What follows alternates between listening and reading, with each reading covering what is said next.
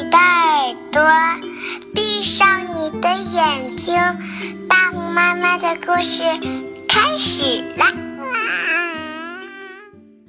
亲爱的宝贝儿，欢迎每天来听《一千零一夜》，我是大红妈妈。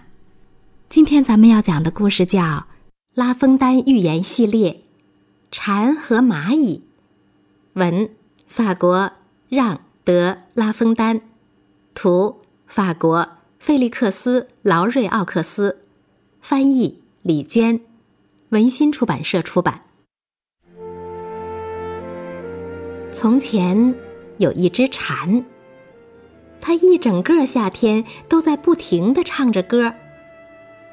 当寒冷的北风吹起的时候，它才发现自己什么吃的都找不到了。甚至连一丁点虫子或是一只苍蝇都找不到，实在饿得不行，蝉只好哭着去找他的邻居蚂蚁。他想跟蚂蚁要一些谷粒儿，好熬过这个漫长的冬天。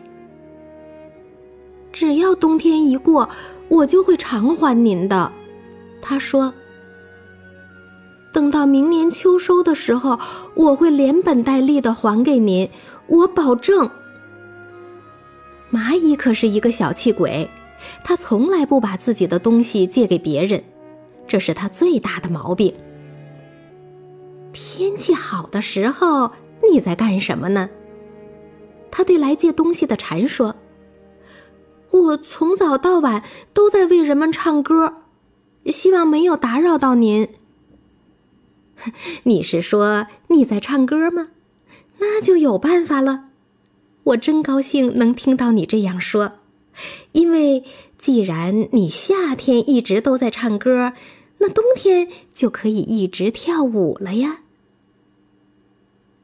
刚才我们讲的这个故事叫《蝉和蚂蚁》。这个故事告诉我们，人要有远见，要为自己的将来做准备。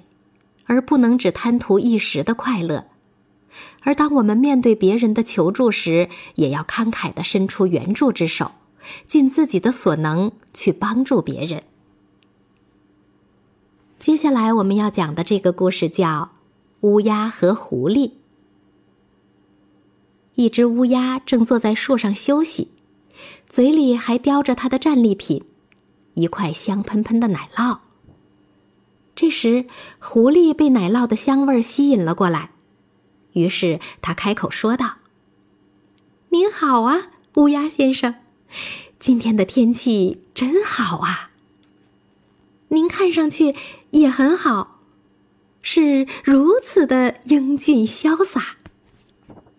我真想知道，您的嗓音是不是像您的羽毛一样光彩迷人呢？”要知道，您可是我们森林中的百鸟之王啊！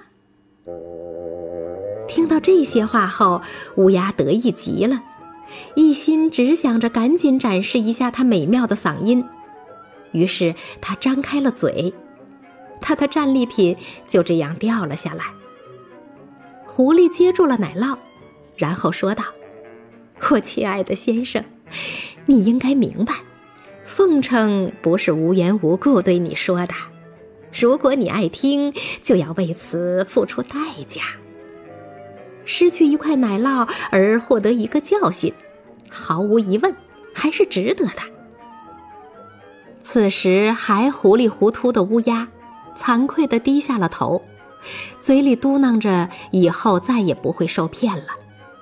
虽然已经晚了点儿。